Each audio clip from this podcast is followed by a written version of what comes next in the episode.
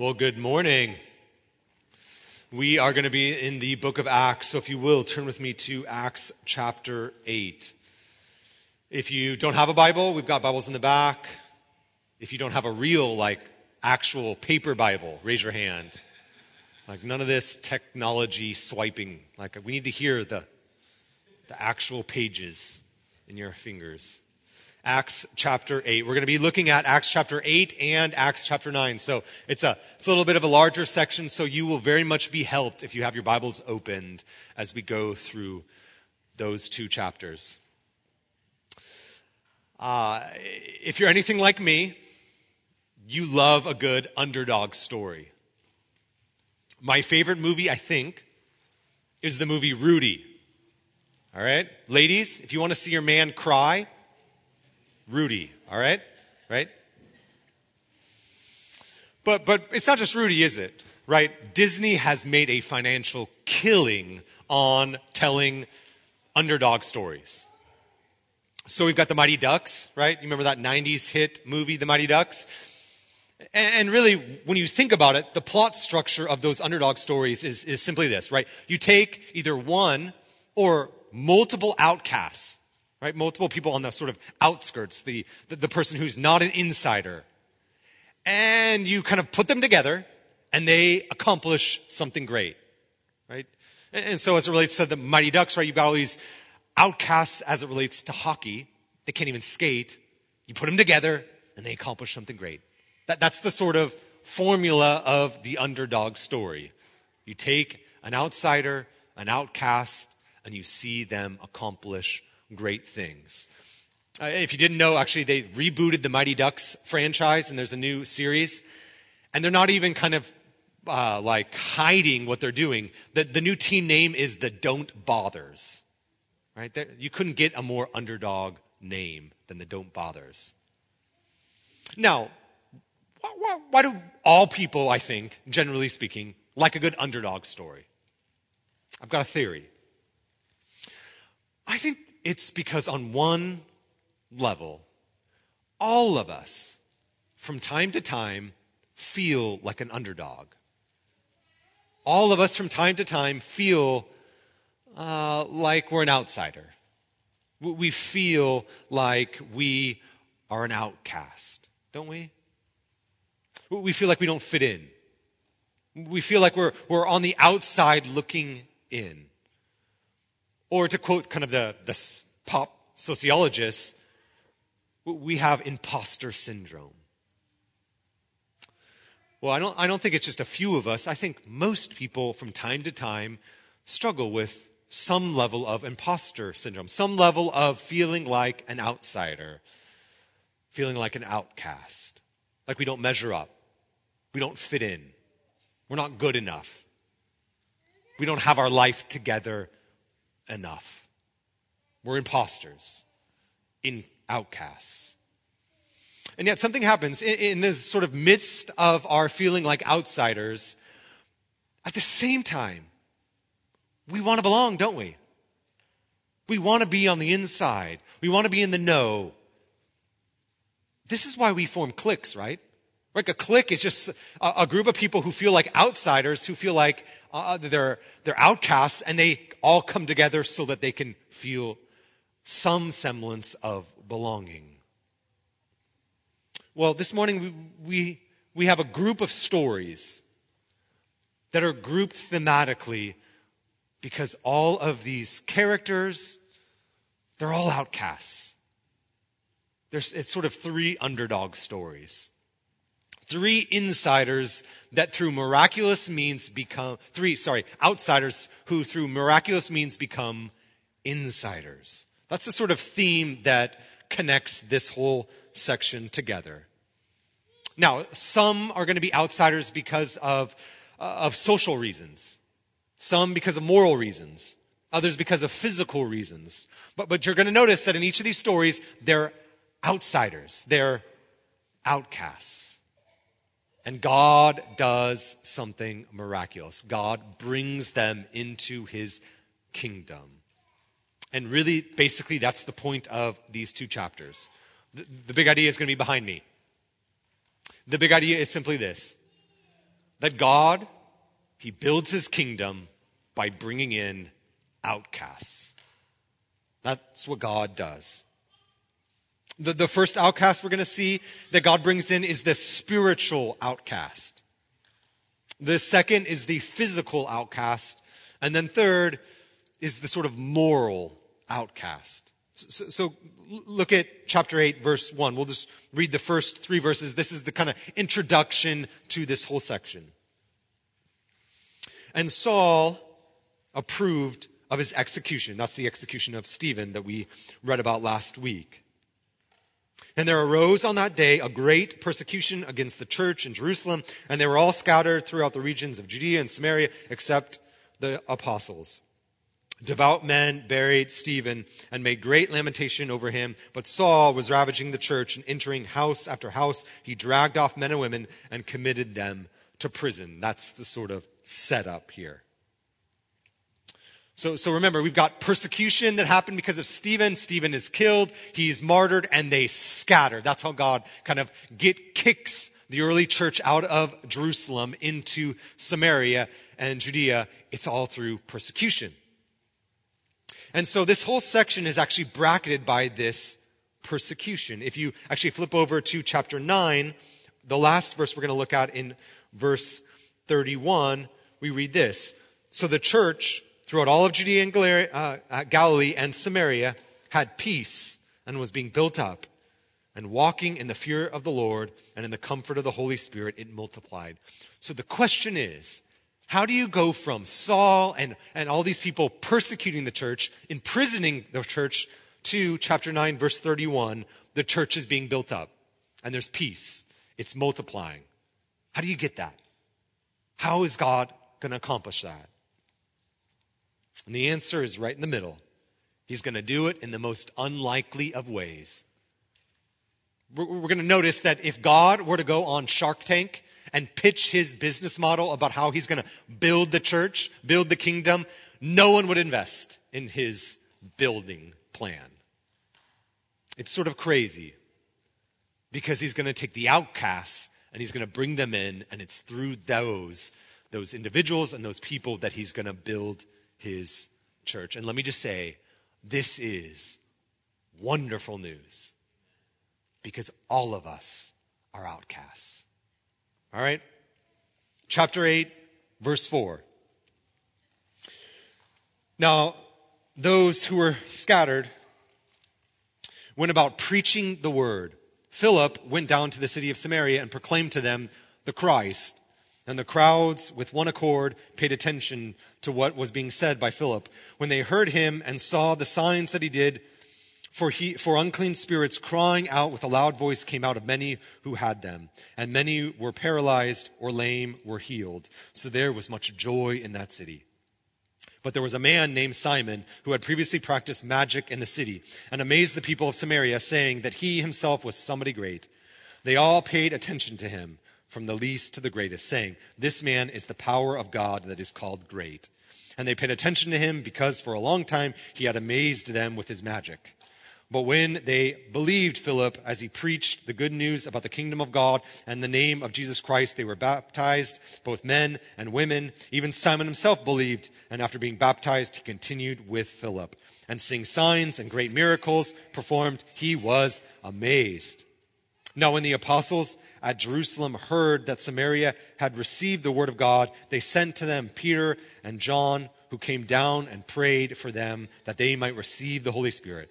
For he had not fallen on any of them, for they had only been baptized in the name of the Lord Jesus. Then they laid their hands on them and they received the Holy Spirit. Now, when Simon saw that the Spirit was given through the laying on of hands, he offered them money, saying, Give me this power also, that anyone whom I lay my hands on may receive the Holy Spirit. But Peter said to him, May your silver perish with you, because you thought you could obtain the gift of God with money. You have neither part nor lot in this matter, for your heart is not right before God. Repent, therefore, of this wickedness of yours and pray to the Lord that, if possible, the intent of your heart may be forgiven. For I see that you are in the gall of bitterness and in the bond of iniquity. And Simon answered, Pray for me to the, Pray for me to the Lord that nothing of what you have said may come upon me. Now, when they had testified and spoken the word of the Lord, they returned to Jerusalem, preaching the gospel to the villages of Samaria. We will stop there. So, just kind of to summarize, right? We've got the early church and they're scattered. And we've got Philip who is scattered to Samaria. We learned of Philip in chapter 6. He is an early deacon in the church. And he's sent to Samaria because of this persecution. But, but he's not, if, if you go back to um, chapter 8, he, he, it's not like he just goes into Samaria, the region of Samaria, which is north of Israel. It's that he goes to the Samaria, which is the capital of Samaria. So, so, so there he is, the, the capital of Samaria, and he begins to preach and teach, and he's really effective, isn't he, right? There's joy. People are converted. People are baptized. Now, now who, who are these Samaritans? Well, the Samaritans are those who, after the, the, the Assyrians came and conquered the northern tribe, the tribe of Israel. You had the northern and southern tribe. You have Judah to the south, Israel to the north. And so in 500 something BC, right? That's very precise, but it's 500 something. You have Assyria and they sack um, Israel and they take them off into captivity. And then about 150 years later, you have the Babylonians doing that to the southern tribe of Judah. But, but there's a difference between how uh, those in the north and those in the south interacted with both the Assyrians and the Babylonians. You see, when Judah was brought into captivity in Babylon, they didn't intermarry. But to the north, Israel, they did intermarry. They intermarried into the Assyrians and the Cushites. And so when they got, came back into the land, they were what we now call the Samaritans. And Israel hated them, right? They were, to the Jewish people, they were sort of half breeds. They were syncretistic. They were not ethnically pure. They weren't true Jews. And so there's animosity.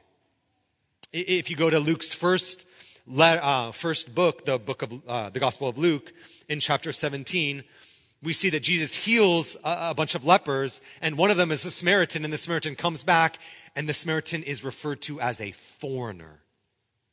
That's how the Samaritans were thought of. They were, they were foreigners, they, they were despised.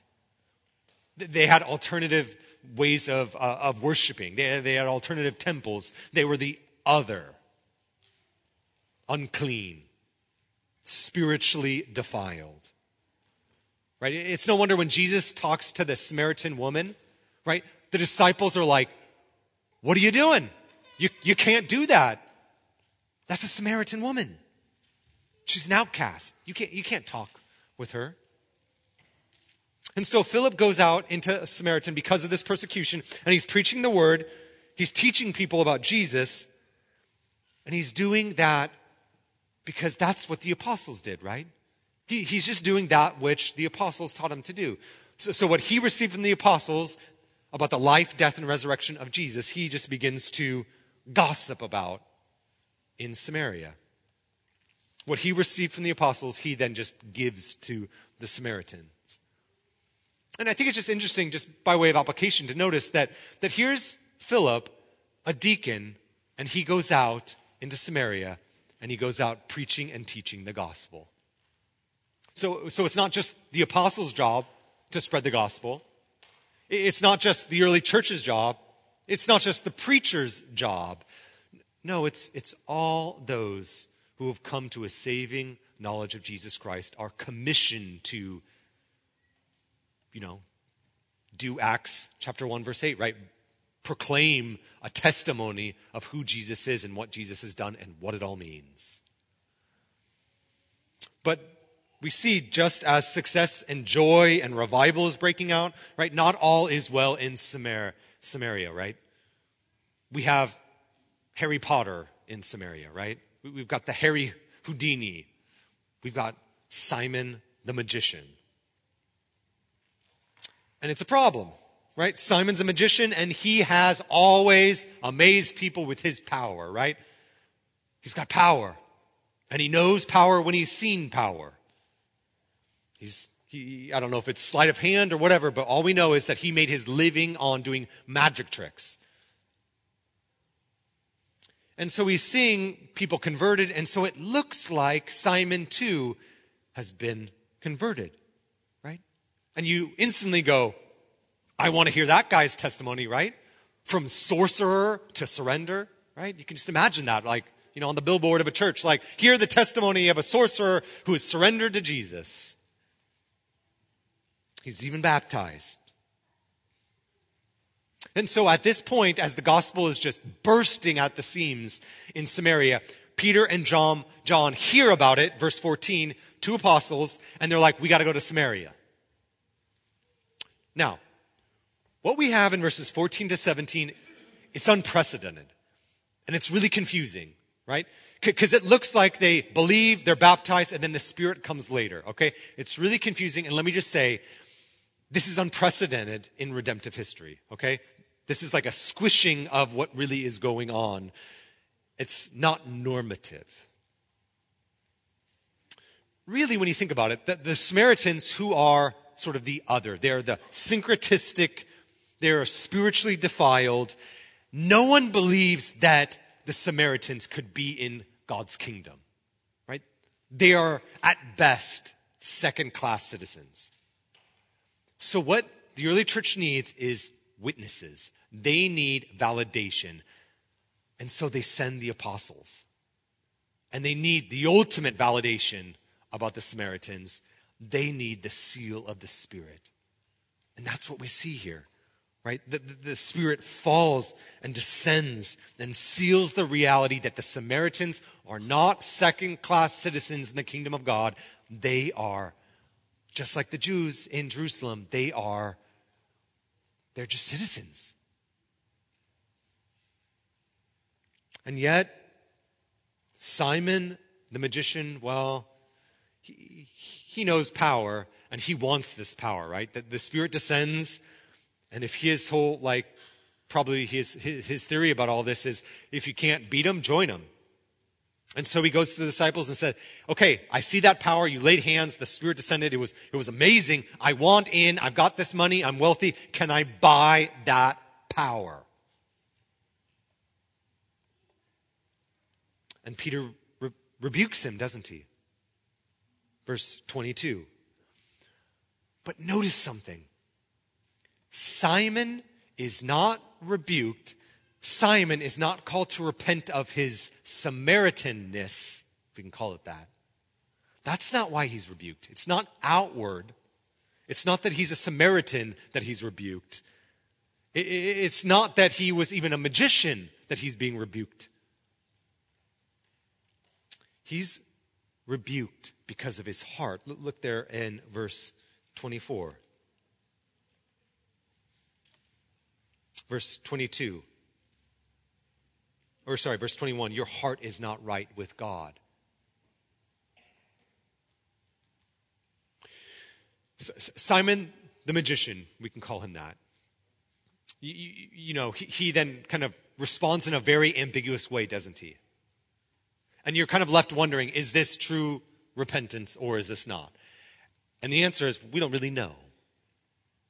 Church history would tell us that this guy becomes one of the biggest persecutors of the early church. So, in that sense, it looks like no, he never did repent. And actually, the sin of Simon here actually makes its way all throughout church history. During the Reformation, there was a thing called uh, simony, which was a, a kind of a word or phrase where you could actually buy a church office. And the reformer Martin Luther hated it. it still kind of, I think, crops up from time to time, right? Power plus money with, under the little guise of Christianity. Don't, don't we see that sometimes in some Pentecostal churches? It's just simony in another form. And yet, though Simon tried to buy the Spirit, he can't contain it, can he? He can't buy the Spirit. It's just spreading all throughout Samaria to the outcasts Now, we sort of don't have Samaritans with us now. Those, those people who are the other. Like it, it makes sense to us that we're like, no, no, no. Of, of course the Samaritans can be in the kingdom of God. All those who put their trust and faith in Jesus Christ can be in the kingdom of God. But, but this is a really hard thing. And I think if we're being honest, the church is not exempt from this. There are people who we are like, mm, yeah, but not them. In the 80s or 90s, I think that the church really struggled with those who contracted HIV. And we're like, mm, no, no, they, they, they, can't be in the kingdom of God. Um, if you didn't know sort of how the Calvary Chapel movement started, it, it started sort of in the Jesus movement. And the Jesus movement was actually a reaction, and what made Calvary Chapels really successful, especially in California, is it was a refugee for those who had been left wanting during the sexual revolution. And so they were welcomed in, even with that past. I'm, I'm guessing in the next 5, 10, 15, 20 years, we are going to find refugee after refugee from the LGBTQ community. And they're going to be refugees. And the question that we have is will we bring them in and say, if you trust, if, if you trust in Jesus Christ, you are welcome here, even in the midst of your past? Well, the Samaritans, they were the defiled ones, the socially uncleaned. And yet, the Spirit had washed them and they are brought in God's kingdom. Simon gets this right. When the gospel is preached, when Jesus is preached, there's power. And the power we see here is the first group of people, the Samaritans, the outcasts, the social outcasts, the sort of spiritual outcasts. They're brought in. But now, second, let's look at the second story. This, this is a story not about spiritual or social outcasts. This is about a physical outcast. Look at chapter 8, verse 26. Now, an angel of the Lord said to Philip, Rise and go toward the south to the road that goes down from Jerusalem to Gaza. This is a desert place. And he rose and went, and there was an Ethiopian, a eunuch, a court official, official of Candace, queen of the Ethiopians, who was in charge of her treasure. He had come to Jerusalem to worship and was returning, seated on his chariot, and was reading the prophet Isaiah. And the Spirit said to Philip, Go over and join this chariot. So Philip ran to him and heard him reading Isaiah the prophet and asked, Do you understand what you're reading? And he said, How can I unless someone guides me? And he invited Philip to come up and sit with him. Now, the passage of scripture that he was reading was this Like a sheep that was led to the slaughter, like, like a lamb before it shears is silent, so he opened not his mouth. In his humiliation, justice was denied him. Who can describe his generation? For his life is taken away from him on the earth. And the eunuch said to Philip, About whom I ask you, does this prophet say this? About himself or someone else? Then Philip opened his mouth and, beginning with the scriptures, told him the good news about Jesus. And as they were going along the road, they came to some water, and the eunuch says, See, here is some water. What prevents me from being baptized? And he commanded the chariot to stop. And they both went down into the water, Philip and the eunuch, and he baptized him. And when they came up out of the water, the Spirit of the Lord carried Philip away, and the eunuch saw him no more and went on his way rejoicing. But Philip found himself at Azotus, and as he passed through preaching the gospel to all the towns until he came to Caesarea. So Philip, once again, verse 26, by sort of angelic power, he, he, you know, scene change, right? This is like a movie, right?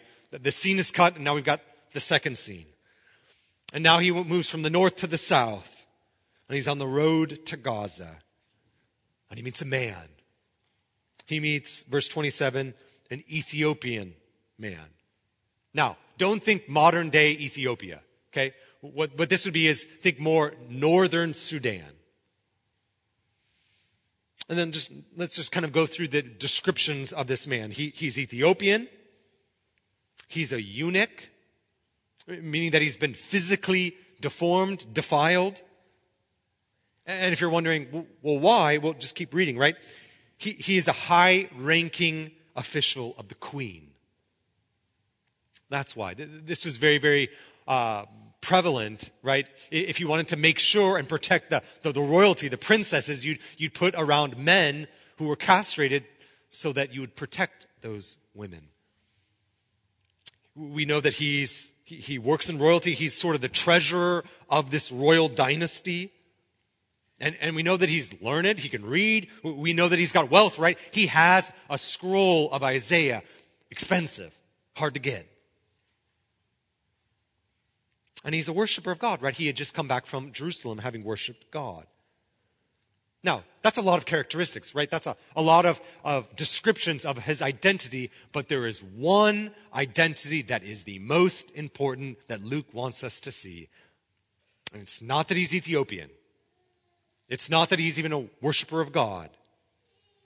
He, he's described this, and then every time he's referenced after this, he's called one word.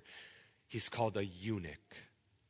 That is the most important identity to this story.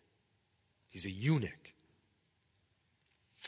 And as this eunuch, this man, is on his chariot coming back from Jerusalem, he's reading a portion of Isaiah. We read that. Ben read that earlier. He's reading Isaiah 53. But he's got a problem. He's reading it, but he has no idea what it means. It could mean one of two things to him, and he's curious what it means. And so here comes Philip, and Philip is told that he needs to go explain Isaiah 53 to this man. And so he goes. Now, why is he so concerned with Isaiah 53? Well, there's a particular reason. You, you see, in the Old Covenant, if you were physically deformed, including those who were eunuchs, Deuteronomy tells us that they are cut off from worship in the temple. They can't be in the assembly of the temple.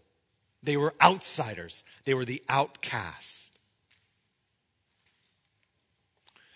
He, he was, you could spiritually defective. And so he's reading Isaiah 53 as an outsider, saying there's this, this prophecy about the suffering servant who would come. But, but he doesn't just have Isaiah 53 in mind, he actually has Isaiah 56 also in mind.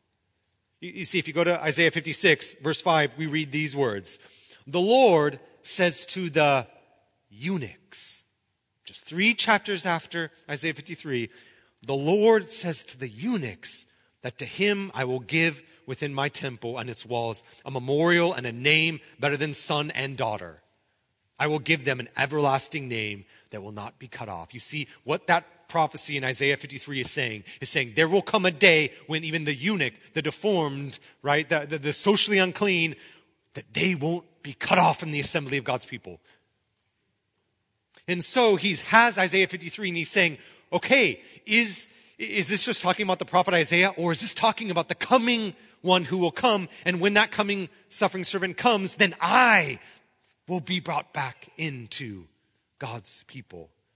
That, that's the question that he asks in verse 35. And so Philip, right? I mean, slam, talk, talk about an opportunity to preach the gospel, right? So what does Philip do? Well, he just simply tells them about Jesus. He tells them all about who Jesus is and what Jesus has done. I mean, there couldn't be an easier place to get to Jesus than Isaiah 53, right? And so he does that, right? He, he, he tells this eunuch, yes, you have, because of not just your physical deformity, but you are spiritually deformed in your sin. But because of Jesus Christ, you can be brought back into the kingdom of God if you put your trust and faith in Jesus Christ. And he tells him that. He, tells him about God sending Jesus to save the outcasts, that is the gospel. The, the gospel isn't you got to clean yourself up, you got to hide your deformity, or you need to fix your deformity. No, our greatest deformities aren't external, our greatest deformities are internal. And Jesus Christ has cleansed us. And he died to bring in even the eunuchs. Well, you can imagine how ecstatic this eunuch is, right? Always on the outside, looking in, and now he's been told that he's an insider. He can have a relationship with Jesus. He can worship with God's people. He is not a second class citizen in the kingdom of God. He's actually one of them, a son and daughter of King Jesus. And so he goes, well, What's keeping me from being baptized? I mean, don't you love this? I mean, in some ways, in our sort of modern culture, we think of baptism as that, that extra credit you get on the paper, right? Like, do I have to? Whatever. Not this Ethiopian uh, eunuch, right? He's like, yes, please. I want to put on the team jersey, which is what baptism is. Baptism is saying, I, I, I want to put on the team jersey. I want to, to identify with Jesus and his people publicly so that everyone can see that I'm with Jesus. No longer would he be, his identity be of the royal house of Candace, or of a wealthy man, or of a treasurer, or as a eunuch. That was not no longer his identity. He's saying, My identity is going to be Jesus. And so he's baptized by Philip in the name of the God who has brought this outcast in. And the story sort of fades away, right? Like, like a good movie, it just sort of fades, and Philip is just kind of wished away, and the eunuch is just skipping off, never to be heard of again. In his joy, he's met Jesus. For, for, for much of his life, the eunuch, right, he, he worshiped as, at best, a second class citizen, but no longer. Now, now, now we know that that's not true, right? We, we know and we, we, we hear Paul's words that, that there's no Jew or Gentile, slave or free, that there's, there's no male or female, but, but, but all are one in Christ. Like we, we know that to be true. And yet, if you've been in a church long enough, sometimes, based on things in our life, many things that we've never even, that, that are not even our fault or, or, or we have no control after, we can feel like second class citizens. Maybe you can't have biological, biological children. And it just feels like, because of that reality, you're just second class in the church. Or, or maybe it's you're single and you think, oh, well, if I were married or had a family, then I would be really a part of the church. I mean, there's, there's lots of, of them. Or, or maybe it's a, a physical or mental uh, disability and think, well, if I just didn't have that, then I'd be a full member, a full participant. I wouldn't be a second class member of the kingdom of God. And yet, that's not the reality. And let, let me just encourage you that, that I think one of the, by way of application, one of, one of the wonderful things about church membership is is to do much of what Philip has done. You see, what Philip did is he saw someone who was an outsider and he told him, You can be an insider. I think that's what a, a, a good, healthy member does. Just has eyes to see people who might feel like they're outsiders, outcasts, and say, I'm going to bring you into my family. I'm going to bring you into the church. I'm going to introduce you to people. I want you to feel like you are one of us. That's what a church does. It does what Philip does brings people in who, who might feel walking in or might feel based on things in their lives, based on external things, might s- s- feel like well, I'm a second class or, or at least I'm an outsider or I don't relate or I don't fit in. And what we should all be doing is just saying, God, give me eyes to see those people, those men and women, those families, those individuals, and help me to take a step of faith and bring them in and to remind them that they are, through Christ, a son and daughter of the King. Well, lastly, let's, let's look at this last outcast story. We've got the, the sort of spiritual outcast, the Samaritans, the physical outcast, the eunuch. Now, now let's look at the moral outcast, Saul, starting in chapter 9, verse 1. But Saul, still breathing threats and murder against the disciples of the Lord, went to the high priest and asked him for letters to the synagogues uh, Damascus, so that if found any belonging to the way, men or women, he might bring them bound to Jerusalem. Now, as he went on his way, he approached Damascus, and suddenly a light from heaven shone around him. And falling to the ground, he heard a voice saying to him, Saul, Saul, why are you persecuting me? And he said, Who are you, Lord? And he said, I am Jesus whom you are persecuting. But rise and enter the city, and you will be told that you are to, and you, are, you will be told what to do. The, the men who were traveling with him stood speechless, hearing the voice, but seeing no one. Saul rose from the ground, and although his eyes were open, he saw nothing. So they led him by the hand and brought him into Damascus. And for three days he was without sight, and neither ate nor drank. Now there was a disciple at Damascus named Ananias. The Lord said to him in a vision, Ananias? And he said, Here I am, Lord. And the Lord said to him, Rise and go to the street called Straight. At the house of Judas, took, uh, look for a man of, uh, uh, of Tarsus named Saul, for behold, he is praying.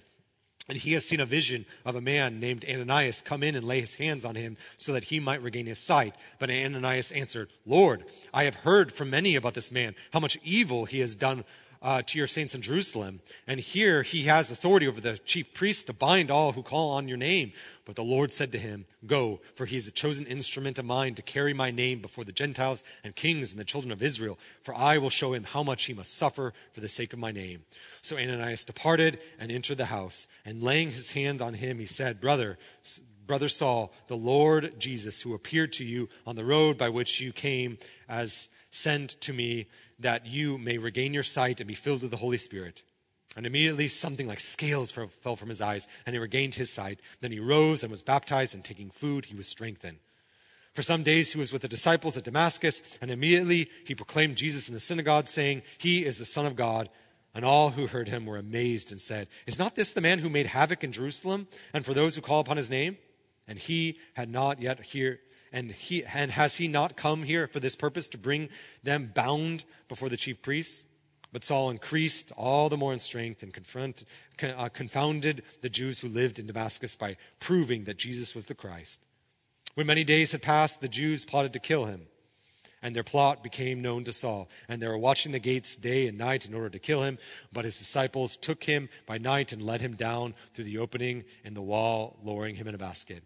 And when he had come to Jerusalem, he attended to join the disciples, and they were afraid of him, for they did not believe that he was a disciple. But Barnabas took him and brought him to the apostles, and declared to them that on the road he had seen the Lord who spoke to him, and now at Damascus he had preached boldly in the name of Jesus. So he went in and out among them at Jerusalem, preaching boldly in the name of the Lord.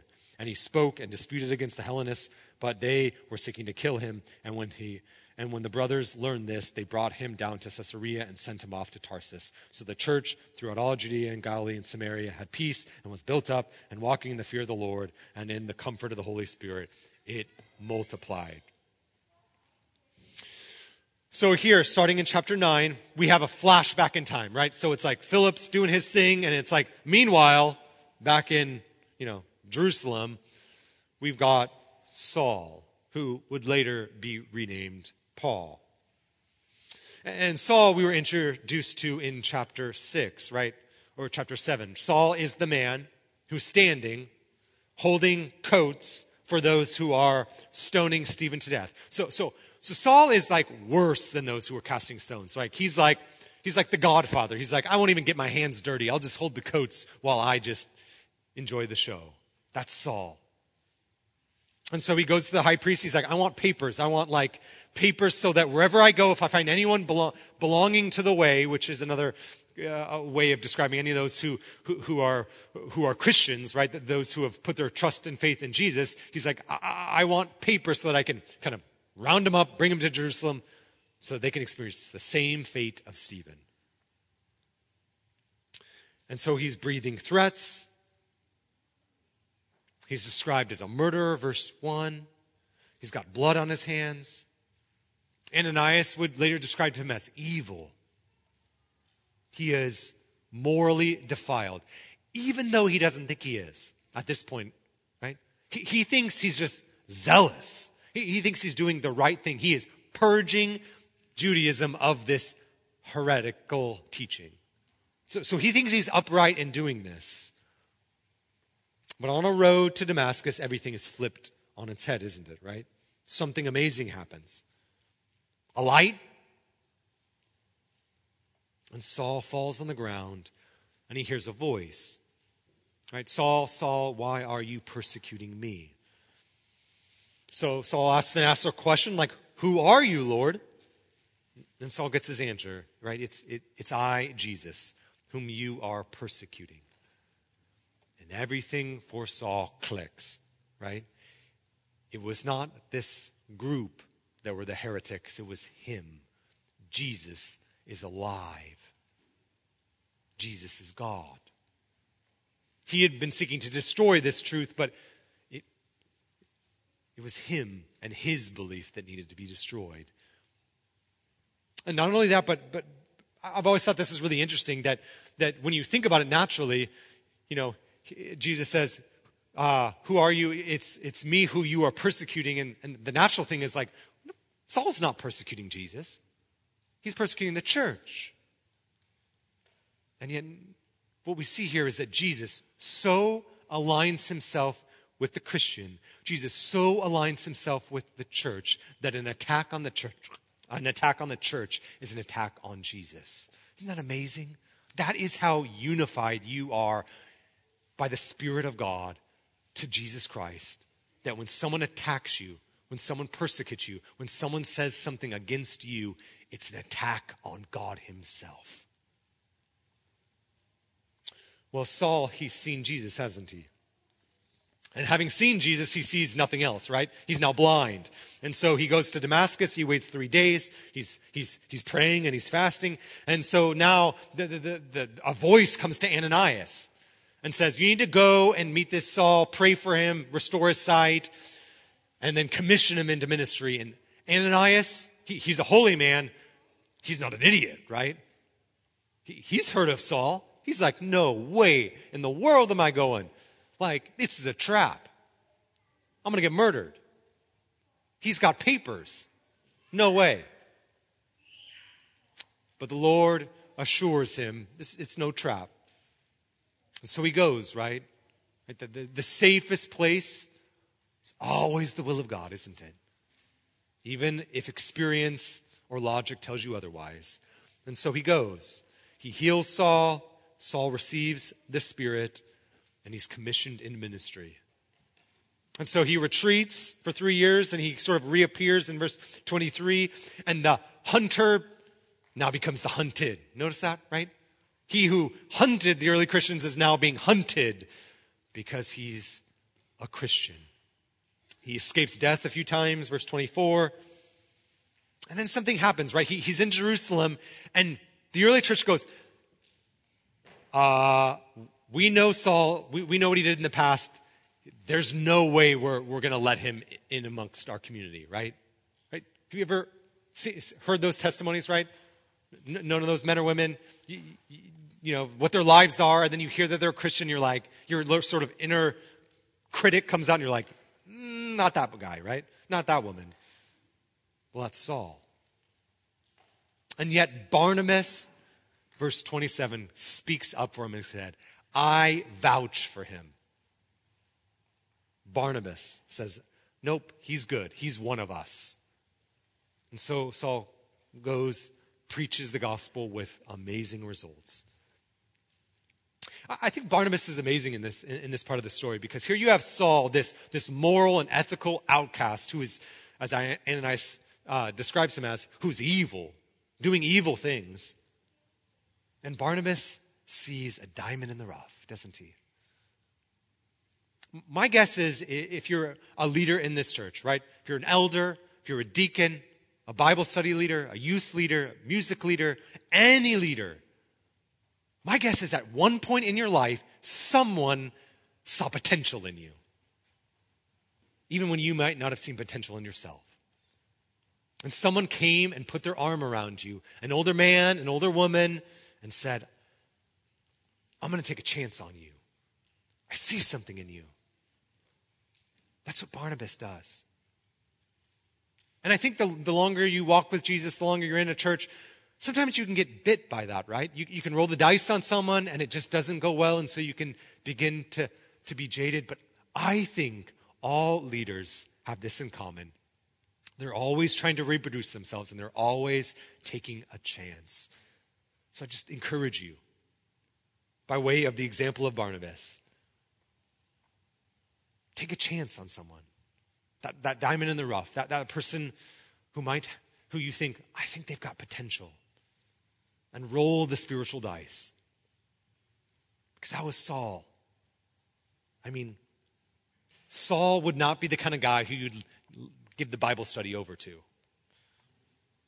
And that he was the exact instrument in which God would use in order to accomplish his redemptive accomplishments. Saul was the man who didn't deserve God's grace, but God gave it anyways. He didn't look like the man for the job, but he was. He had blood on his hands, and yet he was the person God would use in order to advance his kingdom. He was the one perfectly suited for this season in church history to accomplish what God wanted to accomplish. Saul was an outsider. He was an outcast, but God, by his power, by his grace, by his mercy, by the power of his spirit, he makes Saul an insider. And let me just say, God continues to do that. That is what the church is. The church is not a bunch of people who are insiders who just worship God. No, they're a bunch of outsiders who, by God's grace, have been brought in. I remember I was uh, having a conversation with a regional director for church planting at a big denomination. And this was years and years ago because I was thinking about planting a church. And so this man, as I was sitting with, he said, Okay, what's your plan? What, are you going to do? How are you going to gather people? What's, what are the programs you're going to put in place? How are you going to, how are you going to win people? How are you going to build the church? I remember telling him, I, I don't think you're going to like my strategy. And he said, Well, what is it? Like, are you going to be a missional church? Are you going to be a seeker church? He gave me all these like lists of, of ways in which you can build the church. And I said, I'm going to preach the gospel and pray. He said, I think that's a bit naive. The conversation didn't go well because it was over dinner and I was stuck for another hour sitting next to him. But probably what I should have done is said, open up your Bible to Acts. Let me tell you how God built his church by taking a bunch of ragamuffins, outcasts, the unlikely in society, and saying, I'm going to bring you in. And that's what he continues to do. Have great expectation. God continues to bring in the outcasts. That's how he builds his church. Starting in the early church, right after Jesus' resurrection, all the way down in church history, God loves to use the most unlikely. Let's pray. God, we are, we, we are grateful for all that you're doing in and through our lives, and we pray, Lord, that we would have a deeper sense of our unworthiness, but at the same time, that we would find our worth in Jesus Christ, our identity in Jesus, and throw our lot in with Him. We, we thank you for all that you're doing in and through our lives. And we pray all this in your Son's name. Amen.